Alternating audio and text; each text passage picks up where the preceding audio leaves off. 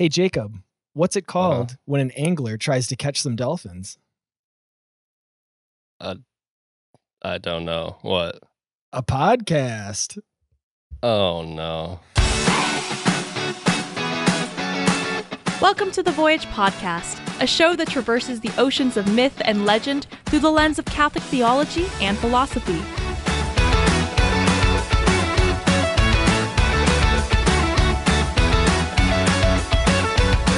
Come aboard as we set sail in pursuit of the heroic life and Christian virtue with your hosts, Mike Schramm and Jacob Platty. Okay. All right. All right. Well, that'll be the shortest. That'll be the Hey. shortest cold open in in history, right there. So Well, welcome everybody to this episode of the. good humor, always real efficient. Welcome everybody to this episode of the Voyage Podcast. I'm your host Mike, and today, uh, why we why Wait, we and I'm Jacob, right? Well crafted joke. Oh, I guess so. I tell you what, Mike thinks he's the big shot. He he, he doesn't Uh-huh. even let me introduce myself. He's just steamrolling me. What am I? Chopped liver, Mike? I am half of this Well- podcast. You just look like it. That's all. So- uh, this is almost doesn't this kind of feel like a season two like kind of vibe? We really didn't podcast for like three months, you know, give or take, like an American Myth episode. well, okay, is, you know is, is this the officially way that season we two? release the way that we release them it's continuous so nobody really needs to know that we've taken a li- i mean that we haven't recorded in a little while we, it was more sporadic over the summer but uh It was. Yeah, it was more than new, just uh, one, but I'm calling it season two. Welcome back to season two, mean, everyone. Season two of the that's Voyage definitely podcast. thank you for confusing everybody right off the bat so uh because because the topic is um you know cosmic the cosmic comic uh i wanted to go through Can I just can I just point out before we really get into this conversation that normally please normally all right so i'm not in the habit of reading the outlines right you know in case people didn't watch season one um and uh the the reality is is i can at least figure out what the subject matter is even if i don't read the outline just from like the title in this case though i have no idea because I have no idea what Cosmic Comic is going to be at all. And I uh, I thought, well, maybe that's a good reason for me to check out the outline. But then I said to myself, why else, why, why spoil it for me? You know, like I think uh, you not you not reading the outline is a canon event i think is what the kids are saying these days yeah, well, it's definitely on brand. So okay, Uh, so what was your question? Now that I got that out of the way, uh let's let's find out what this episode's going to be. what were some of your or i guess are if they're more recent ones but some of your uh, favorite comedies Favorite watch comedies. growing up watching movies or I don't know I if- guess it could be TV How many of them are going to be appropriate for a Christian podcast? I have to think about that. Uh, I mean, obviously, you know, I grew up and I wasn't always like the, uh, you know, shining exemplar of moral, you know, aptitude that I am right now. Uh, we, when I was younger, we don't have anybody stuff- under 18 listening to this podcast so i don't think it, i think you'll be okay uh, you know, I I grew up watching things like Old School and uh, Zoolander and uh, early um, Adam Sandler stuff in the '90s, obviously. But I'd have to think about like what my favorite comedy is. I mean, if you really want to get into some of the things that like like Young Frankenstein is a okay fantastic flick that transcends like quality defined by its category, but it happens to be a comedy. So I mean, oh that's jacob likes there. comedy films he doesn't watch comedy movies he watches comedy films is that what you're trying to Okay, yeah, yeah, that's you know, I mean, just to put my bona fides out there, you know. uh-huh yeah Uh huh. definitely I feel brand. like Uh, whenever you put yeah. what- when when you when you pose these questions to me, I'm always like uh, caught on the spot. It's like, man, I know there are some funny movies out there that I absolutely adore, but I did you watch uh so i as a and again i'll say as a kid and you can put the disclaimer oh you're too young fine uh tommy boy i mean i was it was anything Chris Tommy Boy Farley was for sure but tommy absolutely boy in there. Yeah, is Joe Dirt. yeah is one of and then but then a more relatively more recent it's probably it's probably over 10 years old now or about 10 years but um you know the jason Segel paul rudd i love you man this is like yeah. after 40 year old virgin yeah i love you man i just think i mean it's one of the it's a it's a buddy comedy it's like a bro comedy or but um yeah in terms of and maybe it was at a time where you know male friendships are are of course important and it's kind of tapping into one of those things about the um, millennial male experience of not being Mhm, able to keep mhm. close friends or make close friends or or real friendships. So I think it, it's it's actually pretty profound as well, but also just Well, there you hilarious. So You know, you get stand-ups? into are you? uh Oh, I. I've watched I've watched less stand up than I have actual like film. Um so okay. you, you'll have you go ahead and take the stand up. What I was about to say was that uh, off if you go into like TV and things like that, you know, me and Yeah, my wife do- watched The fine. Office like three times Sure. through. You know, Yeah. that just the early seasons especially are just outrageously funny and probably couldn't get made today. Mm. So, um, They hold up for sure. oh, they they hold up so well. It cracks me up. Um, Um, so that's a really really good one. in terms of Parks satire, I think like too. well, Parks and Rec also um the uh so 30 Rock is kind of in that same they was kind of in the same 30 Rock was good. of the office there was a and- golden but- age of TV comedy in like the 2000s. How I Met Your Mother, again, kind of not appropriate, but a very funny TV show. Um, Well, and again, it just tapped time. into one of those because that that would have been like the act. They're all what, maybe five years older than us, or well, maybe not five years older than you, but yeah, I five years- say, I'm years pretty sure I was just kind of Uh, alive. You know, like So, so you're a Um, contemporary. You're like, oh, these are my people. This these is are the what, you these know, are the I'm- shows I'm I grew up watching too. in real time. Yeah. well, I mean, so they were yeah they were a little older than me. I mean, I think How I Met Your Mother came out in what like 2002 or something like that. I So I would've been in high school it's like the you can't believe that's that's when life comes at you fast. Is when you're like, oh, that came out then. Like that's that old, but Mhm. yeah, no, that's definitely. And I and I may, I mentioned Jason Segel for I Love You Man. He was definitely a big part of the how funny How I Met Your Mother was. But Oh yeah, for sure, dude. Um, for sure.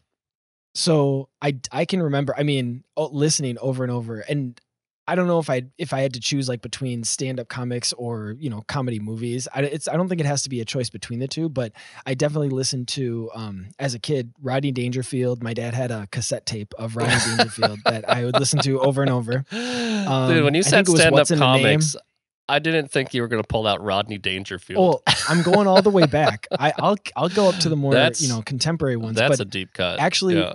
The ones I remember the most, yeah, What's in a Name and No Respect, of course, are the two Rodney Dangerfield ones.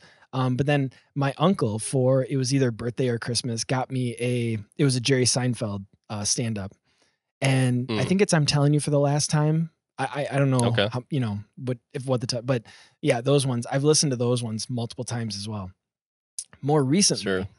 uh, so do you, uh, are you familiar with like any more recent one? I mean, John Mulaney. Well, yeah. No, I mean, I've watched John Mulaney's really funny. popular. He's super Yeah. funny. I have seen. Um, I don't remember which one it was, but I've seen his stand-up special. Uh, it's kind of fun that he brings Catholic stuff into it, which is kind of cute. Oh yeah, Um, we love that. Uh, so you know what though? one He's not. He's not like unless I've missed some jokes that get like real below the belt. He's surprisingly. Um, I thought that like his humor felt like it was coming from a place of love and not from like a place of like I hate the Catholic Church. Um, You know, I don't know. So it's, I think it's it's maybe a little more ambiguous than that. One where I would say it veers more towards the positive of what you're describing.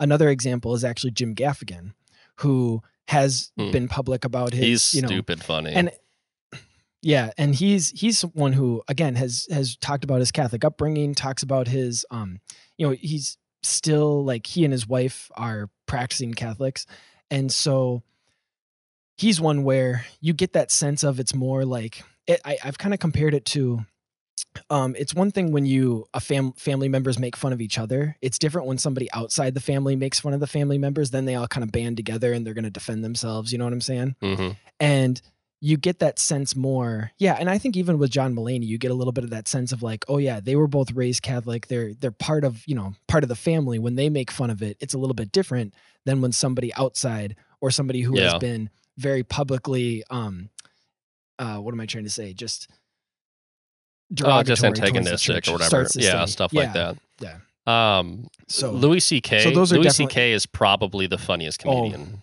today. Louis C.K. is Ooh, hilarious. I mean, out on a again, kind of, kind of, kind of inappropriate, right? But uh, kind of. he is, Yeah. yeah, he's uh, probably, probably not for the kids, or maybe even for abs- I- someone who's. He's actually another one who was raised Catholic too, vulgar. and kind of grapples with that. By the way, I don't know if you. Yeah, so he- he was comes Catholic across as kinda kinda- grapples with that. Yeah. Um obviously Well, Chappelle stuff. know- I've watched a few of the Chappelle episodes. Uh pretty good. Well, and actually, so we can maybe get into this too a little bit because, um, so one of the things that the Catholic uh, author Flannery O'Connor, she she grew up in the the South, which is you know the Bible Belt, not necessarily known as being friendly to Catholics, but she referred to it as the Christ haunted South, where and you'll have even people today who are very critical of you know evangelical protestantism or just the kind of bible belt mentality where it's like you have this kind of lingering presence of god or jesus or this kind of low church or the bible right the bible belt um, and it's always kind of there lingering and present even though in many overt ways right so much of so many can reject that you know whether it's formal religion or christianity or jesus or whatever.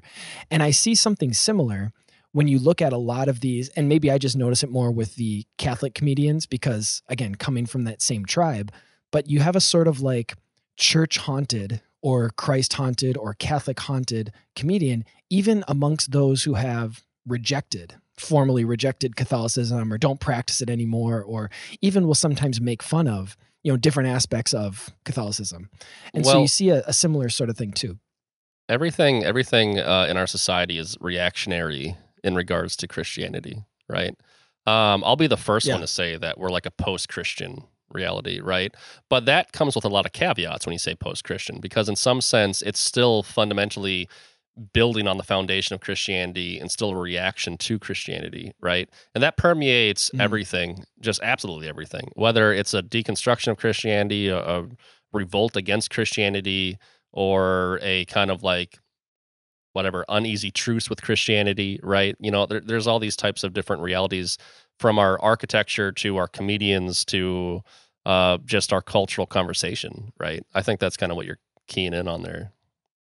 Yeah, no, exactly. And, and actually, I've even heard not exactly what you were describing, but um, sometimes when you'll hear people who maybe will um, convert from some version of Protestant Christianity to Catholicism, is they'll look back and they'll see how so much of their Protestant Christianity was, uh, what did you say, a just a, re- A reaction. to Yeah, a, reaction, yeah, to thank you reactionary to what what catholicism was already there right and and i know i i would say from both of our perspectives uh reaction to historic christianity or classical christianity sacramental christianity so Mm-hmm. Yep, yep. um two other ones uh they they again they'll actually they'll talk about their their christian faith neither of them were were brought up um catholic or orthodox but uh, pete holmes talks a little bit about that too and this is this wasn't even meant to be like uh oh what are some christian comics or christian stand-ups these just happen to be the ones who i mean they're all wildly popular um Sure. and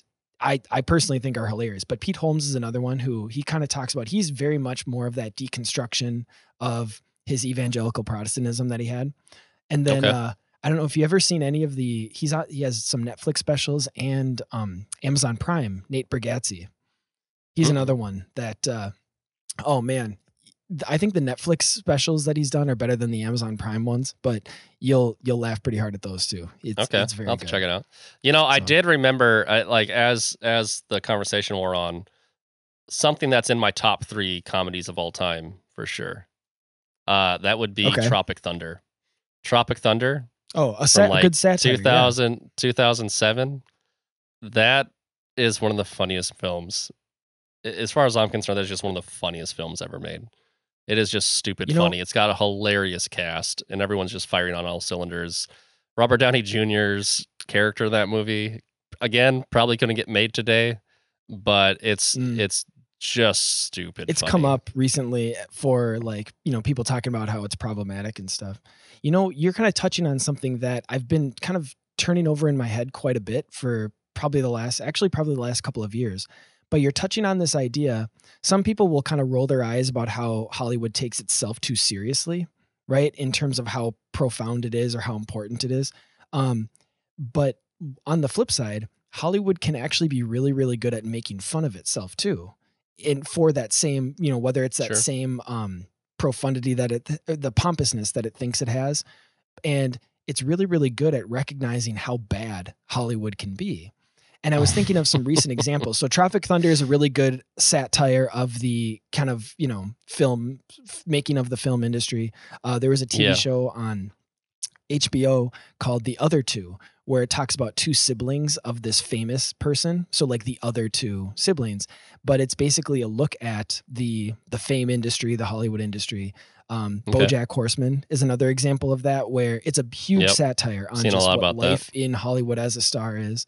And then, um, oh, and then the mo- the recent movie Babylon too, which isn't a comedy, but it's a it's very much showing it's a mirror to what 19 I think 30s, 20s or yeah, 30s and 40s Hollywood culture was. Sure. Well, It's the Brad Coen Pitt, brothers made a Margot Robbie, movie. that sort of thing.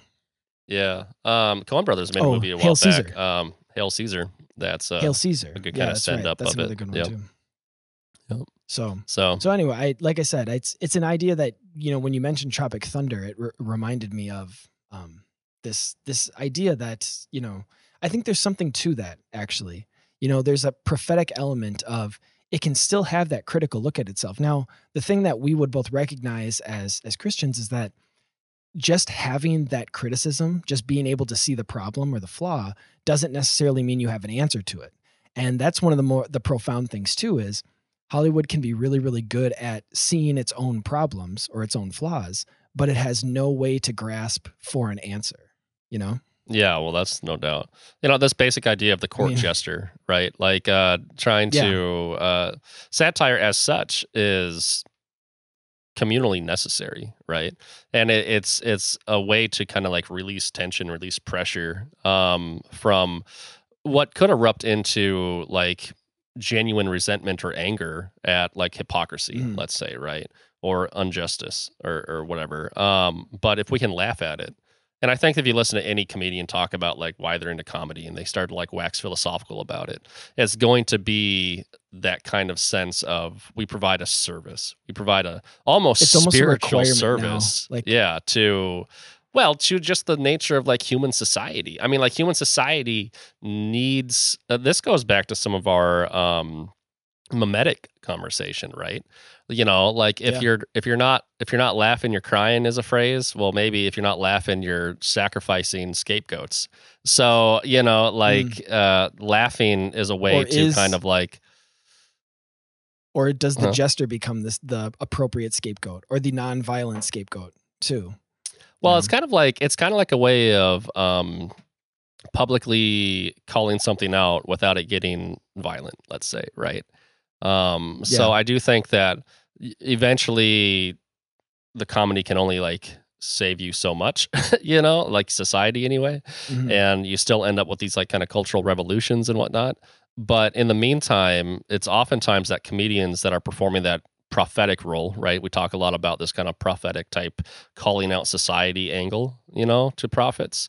Yeah. Um, but they do it in a way, they do it with humor. You know, they do it with a, a way that allows people to kind of, in the best case, kind of laugh at it, laugh at themselves, laugh along with things, and kind of, uh, you know, decompress a little bit, right? So it's a it's an incredibly Sure. important social function for sure. Well, and one of the things that we will kind of get into, and this we're, we're not to jump ahead too much, but in that spirituality of laughter, is we're going to talk about the the necessary imbalance that has to be there when it comes to like whether it's making a joke, recognizing a joke, or in your case, you know, being able to point out the sat the satirical element. Is there has to be some sort of imbalance, and there's actually, like I said, there's a spirituality to that. Um, so before that, though, how far back do you think this like theory of comedy or theory of of you know i guess laughter or whatever how far back do you think that goes jacob I mean, it goes Forever? pretty far i mean so from the beginning, is there? Is, are we, going to actually find, a, a joke in the Genesis account? Like, it's where are we not going gonna with this? no well i didn't i didn't mean anything like that uh oh, so it's it's um not remember remember that time that Yeah. Cain pranked Abel? It was pretty good, you know. Took it a little too yeah, far. if only but- there were if only there could have been a pun about yeah, this rocks or something. But uh so right after right after Plato, it doesn't all go back to Plato, but Aristotle has in his Poetics um, something about comedy. Comedy aims at representing men at, as worse than in actual life, and so Yeah. there you have this. And that Did that you say that Plato said as- that? No, I said Aristotle. I said it doesn't all go Oh. back to Plato. I was joking because Oh. that's a little callback Yeah. to uh, Season one. it's all Plato. Uh, but uh, the uh, that's funny because you look at people like Homer Simpson, right? Or even um, why am I blanking on Steve Carell's character in The Office? Um, Michael Scott. well, anyway, Michael Scott. Yeah, how could I forget Michael that? Scott. Um, yeah. Um, you know, like, yeah, it it's especially true nowadays buffoon, that like, yeah. men, you get a lot of comedy out of buffoonish men, right? Um, yeah. Mhm. and I suppose that's always Well- been true. I suppose there's always been examples this of it anyway. Well, and it speaks to something. Um, this. Uh, well, I, I get you could call it imbalance, or you could see this like lack of incongruity between what is supposed to be and what actually is. And this goes back to that kind of goes back to your satire thing, where it's like only the jester can point out how ridiculous the how things are, how far away they are from how they should be, right? Or how the you know the action of the king or the kingdom or whatever. And so it's like that really kind of goes back to you know when it comes when it says men as worse than in actual life you see that imbalance you see that incongruity and you can look at so many jokes right why is it called a punchline is because you weren't expecting it it's because it was you were expecting it to end a certain way and it came off something different right and that's what makes it that's why when you've heard a joke over and over it's not funny anymore because there's not that sense of it's not unexpected right Well, absolutely. I actually tried to explain this to my kids once, and they didn't believe me. But I was like, and I think that you did a, a pretty eloquent job of uh, stating out the the thesis here. Um, but I was like, yeah, humor basically comes from surprise. Like when something surprises Mhm. you, you get joy out of the unexpectedness of it. And that results in this unintended guttural sound that you make, right? Like no one ever sits there and thinks about Mhm. how weird laughing is as such, but as this weird kind of like Yeah. uh, loud hiccup we make, you know, that like uh, is a result of being surprised, right? And so that type of that it, it but when you think about that, when you think about the fact that laughter is the combination of like joy and surprise, right? You're kind of getting into Mhm. this kind of like spiritual awe territory, right? yeah Like exactly there is something. No, no that yeah. it's, go for it. Yeah, is that where is so that where the, the thing- outline was the going, Mike? that- Am I believe yeah there's always a plan uh so okay? um Mike's providence over what- here. the folks. first thing the first the first the first thing you have to recognize is that what's it's actually it's uh it's rational. You have to be it's utterly rational to be able to see something as funny because like you said you first have to have that sense of expectation. Now in order to have that sense of expectation you have to be able to like either recognize this is how things usually are and then to see into the future see into the abstract and say this is how it's going to end up again. But then like you said recognize when it doesn't and this is happening you know how fast does it take you to hear a punchline and laugh? It's instantaneous. So you have to be able to do that immediately right? That's why you know that's Sure. why puns are so funny is because we know how the word is normally used and you already have to have that knowledge stored in your head and then you have to figure out and it sometimes happens immediately how it's being used differently. And so it's an eminently rational action to get a joke to laugh and so it, it you know it goes with our humanity.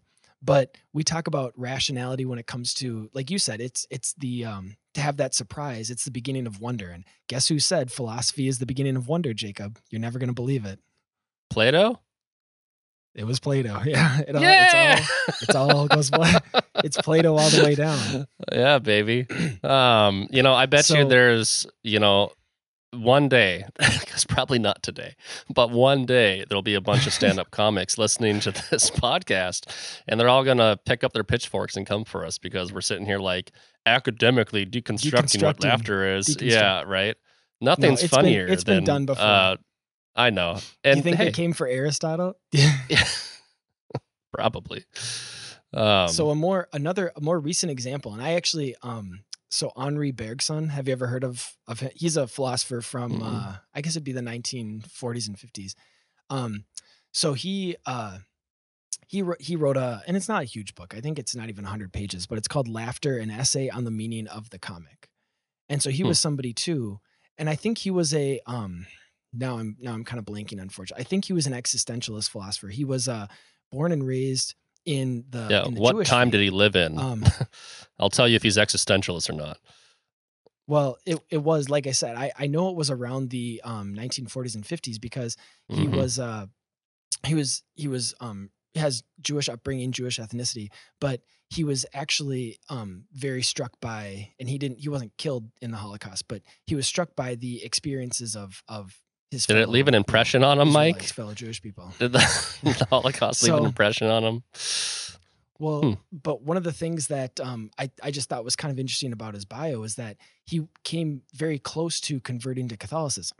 So he Hmm. was very much struck by in a lot of ways. But one of the things that he said he wanted to maintain his um, Jewish identity until his death is because he wanted to have that stronger sense of solidarity with the the people who died in the Holocaust. And um, Hmm. and like I said, it's uh I you know not just a kind of profound life, profound thinker, but uh, has some interesting things to say. And like you said, people don't think of well, what's the philosophy of laughter? What's the philosophy of jokes? And yet, as you know, we've already as we can already kind of recognize, it is such a phys- philosophical action. Whether, like you said, it's connection with wonder and awe or surprise, and like Yep. and like I said, it, it's got this rational basis. It's a necessary rational basis. Well, and you know, here's the other thing because we do laugh at jokes that we've heard before, right? Um, it, but here it, it's not the same experience. Obviously, you have that Mhm. um, kind of whatever you want to call it, that sudden surprise that gives way to like the greatest sense of laughter. Let's say uh, when you first hear a joke, but jokes that we keep going back to that keep making us laugh. You know, I think what you've done Yeah. is you've transitioned into a kind of um, familiarity that renders that that that approach is kind of like love, frankly. Now, this might sound Mhm. all like you know, you know, unnecessarily profound or something like that. But when you think, you know, I've seen, for example, I said Tropic Thunder is hilarious, right? And even though I know exactly what to expect now, and I know what jokes I'm going to find the funniest, and I can anticipate all these things, but I will still find those jokes the funniest. I will still laugh out loud a lot of the time, even if it's not as uproarious as it once was or first was or whatever you want to say, because there is a kind of, you know, it's probably rooted in like nostalgia. It's probably rooted in um, being able to relive the first time you had that sense of surprise, right? Um, but then Mhm. also, uh, it's a sense of like, how do you want to say this? Like coming home, coming home to something that uh, you find enjoyable, right? And so See, that's thought why I say there's almost a sense of. I thought you were going to say you're Oh. entering into the mystery. You're, you're Well, honestly, You're there you go. Hey, I love that angle. That's a great. That's a great angle. Um, because you're you're revisiting. You know, you're come on, Orthodox guy. Let's you know, let's, let's make this liturgical. Let's get it. Let's make it spiritual. Well, you know, we're we're known for our comedy, Mike. You know, um, there's a tradition in the Orthodox Church that Jesus never laughed. I'll leave that. really? I'll leave that for people to ponder. Um, you know, it certainly to a modern ear doesn't sound very cool, right? We don't like the idea of Jesus, um, you know, not laughing, right? Um, and I think some people get straight up offended at the idea, like how dare, how you know, I can't even imagine, right? And for the record, that's not my personal favorite uh, suggestion. You know, I'm very much a happy warrior kind of guy, and I, I do think laughter is good. Um, but I'm never going It to just like to straight betray up dismiss. humanity too. But There, there's you're right, and I think that's you, we're almost offended that like you know how can how can someone be fully human and like not laugh, right? Um, at the end of the day, I mm, I don't even remember like where that tradition comes from. Um, and so I can't really defend it very well outside of the fact that I think that um, it speaks to the kind of like the peace of Christ, right? I don't think it's meant to I don't think it's meant to imply that Christ was dour. I think it's meant to imply that Christ was Uh-huh. unperturbed, that he was not pushed by his Well, passions. or that he was and he that was he wasn't perfectly triv- trivial uh, either.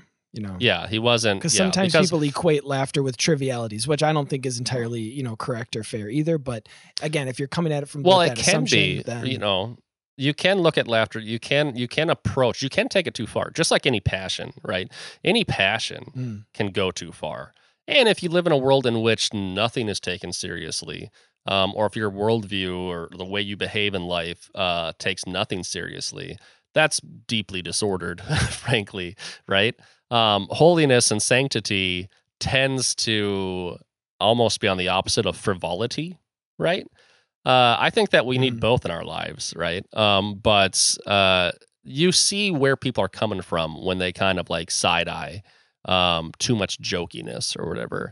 But that's that's all the more reason to have a conversation about like the proper place of laughter and and you know its relationship to joy and joy's relationship to worship, right? And so you Well, know, and even so and even what you're kind of touching on is what what you're kind of describing is when even something like humor is not subject to charity right? So you can imagine like even let's just take the comedian who's always on right? The person who just can't recognize when the social situation calls for you know whether it's seriousness or solemnness or sincerity but they have to keep making a joke out of everything. Well that's where the the laughter or the irony has not been subjected to charity right? Because charity Yeah. called for me to be sincere. Charity called for me to be solemn and yet i still uh, have to you know do a little bit make a make a little joke. And so that's where it's a balance right? Well, you can Um, almost when it comes to I want human actions. What you just said uh, brings to mind how comedy has changed in the last like 60 to 80 years, right? Um, in good ways and bad ways. I'm not, this is actually not me about to say that comedy is worse than it used to be or vice versa or nothing like that. Um, I'll actually, my beloved aunt, who is a pillar of Christian charity and spirituality and a huge role model for me. Um, she grew up uh, in the boondocks of Pennsylvania, um, like Pennsylvania Dutch family. They had like an outhouse, like when she was like a little girl and things like that. Um, very traditional conservative Protestant person, though, right? Um, I remember trying to sit there and like I found out that she had never watched America's Funniest Home Videos before. And I was like, Okay. it blew my mind. It's you know, I every Sunday that was like a tradition when I was a little kid. We'd watch America's Funniest Home Videos, you know. But it's like you've hmm. never seen this before. You are gonna. This is so funny. You are gonna think this is so humorous. I must have been like twelve at the time, and I remember like Yeah. finding a way to watch it with her. And I sat down, and of course, it's all just people getting hit in the you know junk with baseballs and things like that or like falling off of sleds or whatever just people getting hurt all the time basically and I'll never forget looking at my aunt. My aunt's response was abject horror. She was shocked and appalled, and just like, "Is she? Is she okay? Is he okay? Oh no!" It was like she was watching a Saw film or something like that. and I'm sitting here trying to laugh at it. I'm sitting here trying to like, and she's just You're like, like, super horrified. "Auntie, and I'm immediately no, I'm, yeah, and, and you can just you just picture just picture me on the couch being like uh, okay okay. And then all of a sudden and all of a sudden now i can't stop. I can't unsee the fact that this person just like broke his arm probably or like oh no that tree almost killed that person. Like she she completely sucked all the humor out of it. And it was just this like unending like episodes of people getting like mangled and seriously So- harmed. And i was like i'm a monster. We're monsters i guess Jake- you know like Jacob, you know, you want to know what the next uh the the next bullet point on the outline was? Actually, the next theory.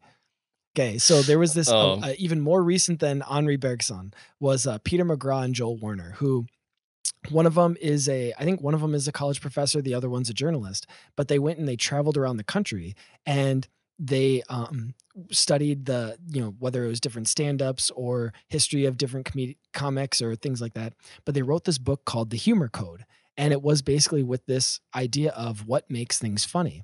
And I can't remember if it was McGraw or Warner, which of the two, but they had this. Um, they came up with this theory called the benign violation code, and that's you're actually kind of describing what happens when the when the the uh, Venn diagram of the benign and the violation when one of them when it veers t- closer too too much towards one side or the other. Because what you were just talking about you watching it as a kid you it was right in the middle right in the sweet spot of comedy where it was benign because you weren't worried about the people getting hurt Yeah. but then but it was still the violation right oh the the ball shouldn't go there or the guy shouldn't have been standing there or the whatever the, ball case is go there. and yeah that's not where and, the uh, ball belongs. that's not how you know, yeah. Yeah, right. So- sure.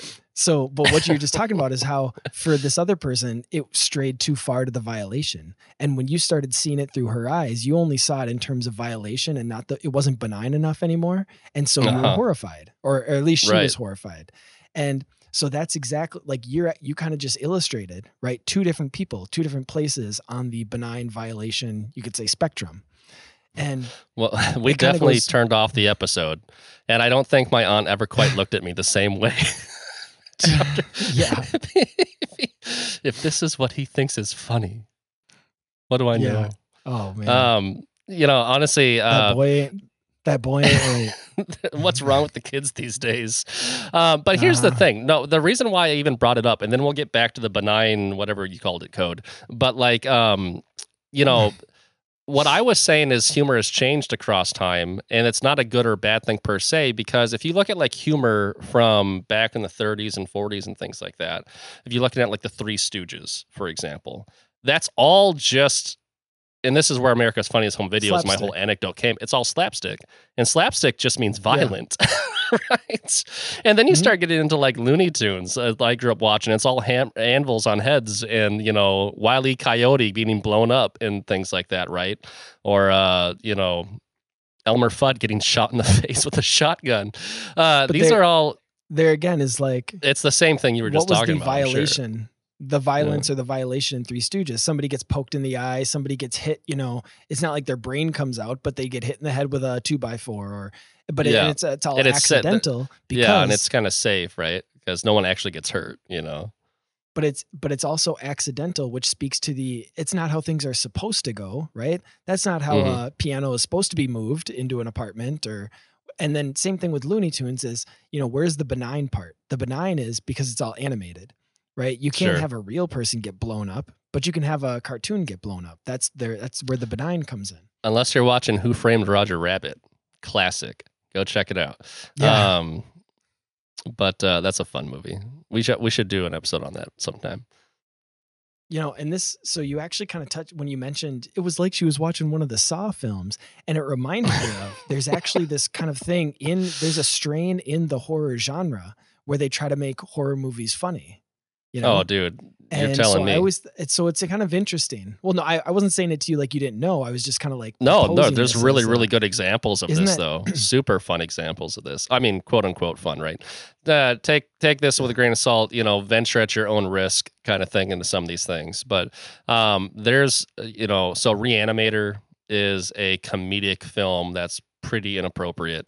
Um, but Evil Dead Two is also, uh, you know, Evil Dead Two is a remake of Evil Dead One that was a serious horror movie, but it was very low budget and but it was you know just buckets of like fake blood and just it was over the top and what the um director noticed was that people were actually getting kind of like thrills and chuckles out of the overtop nature of the first one so he makes evil Yeah. dead 2 which is just a remake he calls it evil dead 2 but it's the exact same story as evil dead 1 but just he leans into the audience reactions from the first one and he Yeah, turns it winks- into much more of a comedy all of it. yeah, it's very over the top. It's very extreme, and, that's- if That's Sam Yeah, Raimi. people right? love that the, stuff. The guy who made the Sam Raimi. Spider-Man. The exactly, yeah, the Spider-Man, the Tobey Maguire trilogy. hmm and then eventually you get to uh, Yeah. one of the greatest horror comedies of all time is Cabin in the Woods. Cabin in the Woods is a deconstruction of the horror genre as such, and I will give away like no Mm-hmm. spoilers for this movie if anyone's inclined to go watch it. It is incredibly enjoyable, depending upon how much you enjoy horror movies and things like that. But it's very and that clever. was um very that was the guy clever who humor. did Buffy, right? Yeah, Joss Whedon was, was, uh, the Joss person Whedon, that right? yeah helped Yeah. create that one for sure. Yeah, uh, it was him and uh, David something. I don't know. Look it up. I want to give credit where credit's due because it was Joss Whedon helped, I Oh. believe. I think he co-wrote it, but it was more the the baby of the other guy, so he should get credit for it. But like, Okay. um, stupid funny movie. Well, even and and I know we've we've talked a little bit about deconstruction. Actually, not as much as I thought we would have. Well, that's where all the humor is now. Episodes have come out yet. Yeah, That's no, where I was going to go. Like humor has changed. So it used to be much more of a slapstick based humor, right? Or at least that's the stuff that I'm most familiar with because I grew up watching Looney Tunes and whatever. But like I'll I'll Mm-hmm. to a different example. I used to have Nick at Night growing up, right? Where they would play all the old TV sitcoms back in the day. And if you watch something like the Dick Van Dyke show, and I've done this in adulthood, it's like, you know what, I'm gonna go back and like just like watch some Dick Van Dyke show and and just see what it's like. And it's funny. It's legitimately funny. Go watch it. Like they find really, really humorous good comedic things that you that transcends and this is what's most striking about it to me is it's not like some of it can be slapstick right you know he like tumbles over the ottoman right in the opening credits kind of thing but for the most Uh-huh. part it's just human it's just finding the comedy Mhm. in uh, you know miscommunication between spouses or well, you yeah, know, that's the thing stuff is like it's a that, marriage right? comedy, so it's like that'll always be marriage and family comedy. It will always be around, and it'll always yeah kind of be working at the too. office dealing with the boss you know all that type of stuff right Mm, it's genuinely funny yeah. I feel like nowadays the only comedy in the buffet line is all almost universally deconstructive. It's like, you know, it started basically with South Park, you want to say, Yeah. right? Even even early Simpsons episodes. So Simpsons has been around for 30 years plus, I think. And you can watch Yeah. early Simpsons and they're much more like Dick Van Dyke. They're much more about just like finding the humor in like the mundanities of life kind of thing. And you know, across time. And hey, Mm. You know, I'll give them a break. It's been 30 years. How- How many how many shows about mundanity can you make? So it's far more deconstructive now. Simpsons has evolved into being it's been influenced by things like Family Guy and American Dad and South Park and things like that, I, I- think. I would probably argue that Simpsons probably did it before those because that's when like I think when Conan O'Brien started coming in uh, during what some call the the golden years of the Simpsons in the like mid 90s. Mm, I yeah, think that's when sure. it starts to kind of go in that direction too. I mean, and not just because Could they're be. doing like parodies of famous movies or you know thing or parodies of, but that that is kind of where you start to see it. I mean, even like the Treehouse of Horror um, episodes, those are Yep. all just like sort of like retellings or you know deconstructions sometimes of whether the horror genre or some sort of like well it's usually horror because it's treehouse of horror but so you i think you start to see it you know Well, a lot of a I lot mean, of regular see- episodes. see it- I mean, a lot of regular episodes of Simpsons are also, you know, loose parodies of other like plot lines. oh, Right? yeah. I can't one give you a good example is per when se. they but- do the uh i can the uh um lord of the flies one did you ever see that one they're Uh, going to a model un trip and they get stranded on an island there's a I don't lord of know the if I flies remember that top of my head. episode. That's a really funny. good one I know there's a sideshow Bob episode that's a send up of uh, Cape Fear. cape fear yeah. yeah, that's a classic one. Um, you know, some of these, uh, this idea, where would you put something? Because these are movies that have come to mind now, or some of my favorite comedies of all time would be the, um, oh, what were their names? They did like Airplane, like Airplane, the original Airplane, especially. Oh, Um, yeah. that what, stupid humor, humor that is just dumb, is endlessly entertaining. And I don't know. I don't know if it's just me. It's obviously not because those things are classics and people love them. But um, you know, the police uh, squad movies. Leslie Nielsen is a comedic. Uh, no, Oh. Police Academy is its well, own there's thing. Police Academy, and then there's Yeah. Naked Gun. Naked Gun. Okay. Yeah, from the Files of Police Squad. Yeah, that's what I meant. Yeah, it's Naked Gun. You're right. Um, uh, those movies are stupid funny too. Um, Hot Hmm. Shots, Hot Shots, and Hot Shots Part Deux.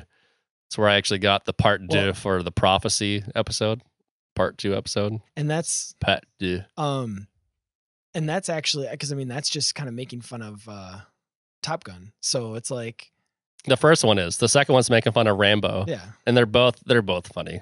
yeah, go check them out sometime folks um but like you know again that's that's the inversion of what's normal kind of thing you know Mhm. or the unexpected that's what they're no, it's but they're also they're also they're they're perfect examples for me of both types of humor the novelty of when you first see it but then the Mhm. nostalgia of revisiting it, right?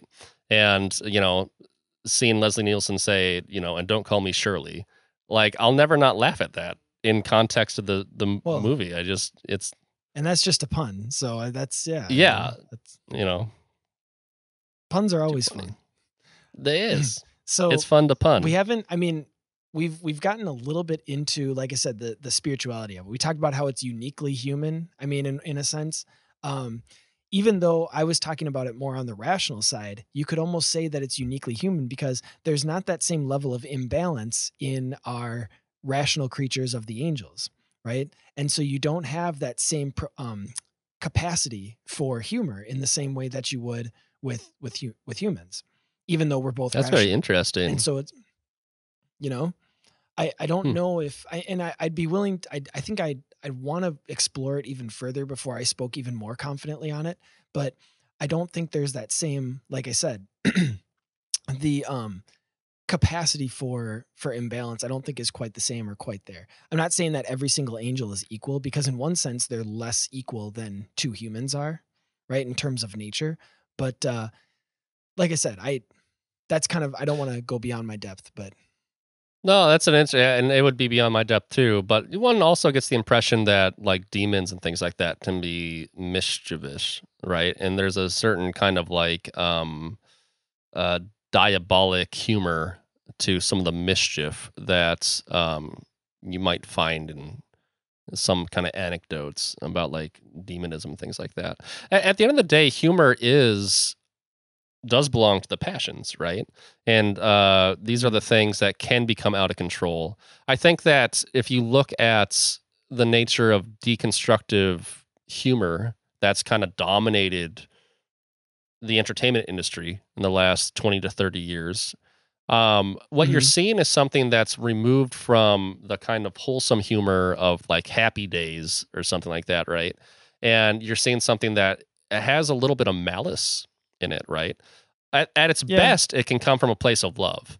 But oftentimes, especially um, the ones that are kind of firing on everybody, like, you know, whatever, South Park or Family Guy or whatever, there's a little bit more of a, I just want to see it all burn or I just want to make fun of everything because nothing matters. You know, it's all relative and who cares? Don't take yourself too seriously.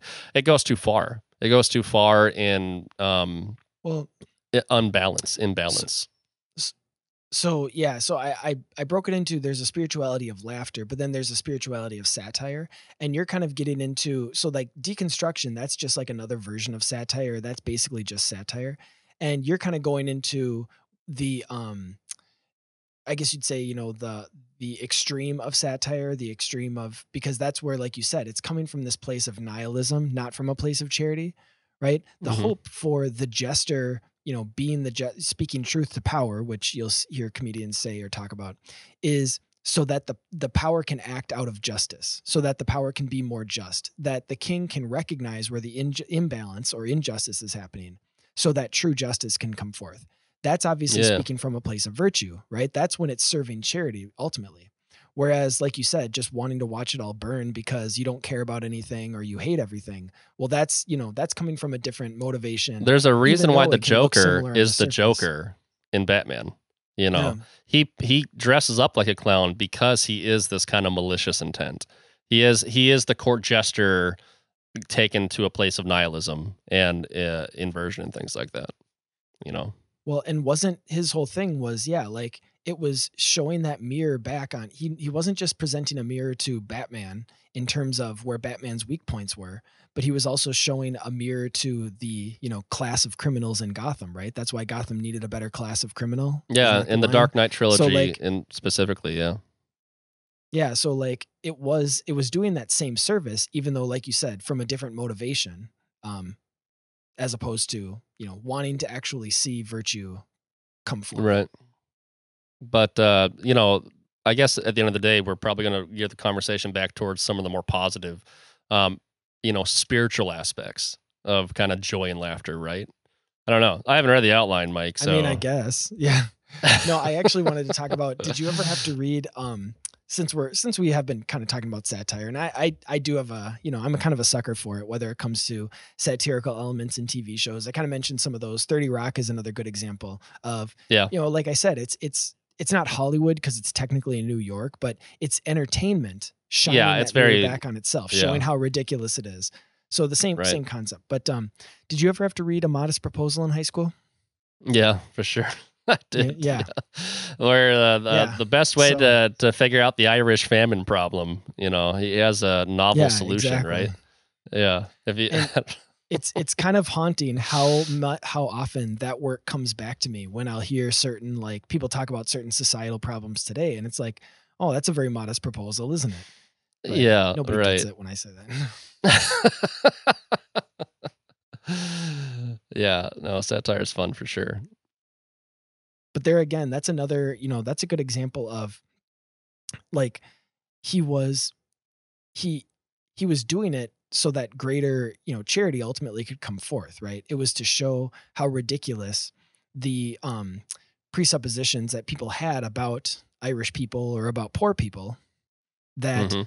he's just saying this is your like this is already what you are thinking i'm just going to take it to its conclusion to its logical conclusion and Well, some that's way an important the- thing for a prophet to do yeah go the ahead. best way to the best way to um you know and i do this all the time the best way to try to like just get directly to the heart of a matter is to use an extreme version of it.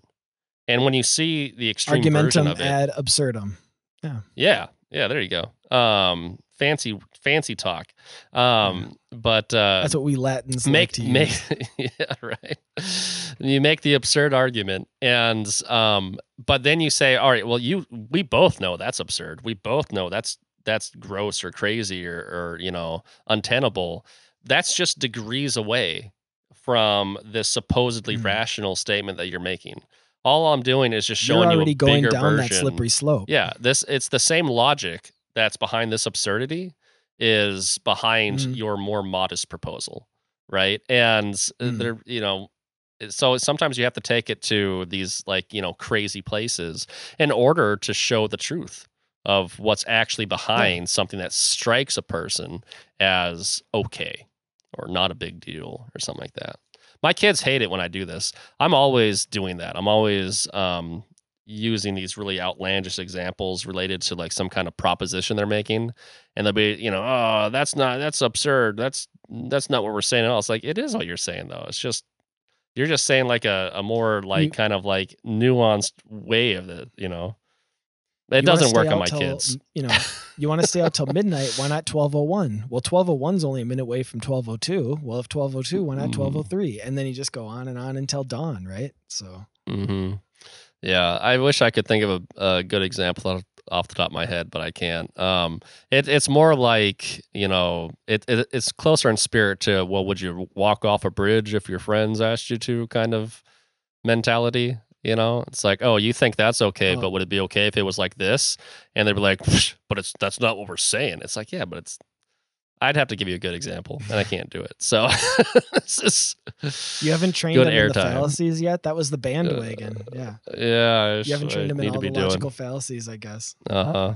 Where's my Aristotle at? But all right.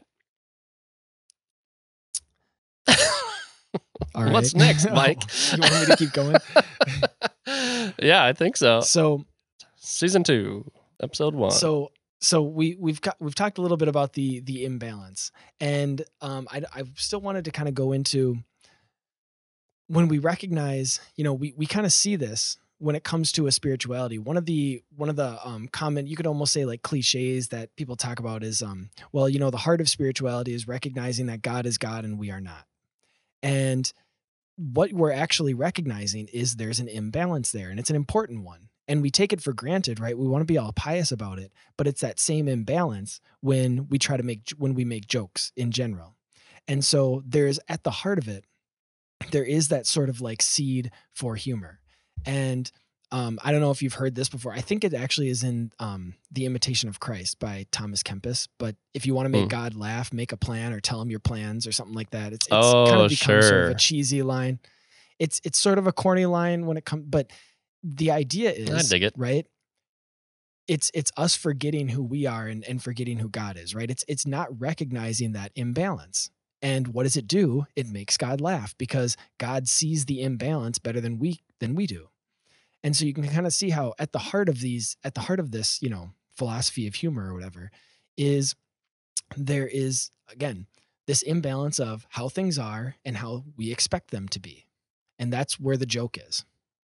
Sure. And it kind of reminds me of, it reminds me of, uh, there was, you know, and again, I can't cite the specific example, but one of the things when when Aristotle talks about contemplation and and wisdom, and is it, you know, and and friendship. I think it's actually in Nic- Nicomachean Ethics where he's talking about friendship and the is this friendship possible with God? And Aristotle says, you know, the balance there it's too imbalanced. The distance is too far between creator and creature where you could never have this friendship.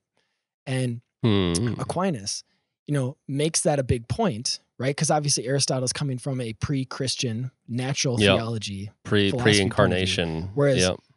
Yeah, whereas Aquinas is coming at it from, well, that was, you know, now we actually have that leveling out, not because we got up to God's level, but because God stooped down to our level in, yeah, the incarnation in Jesus, right?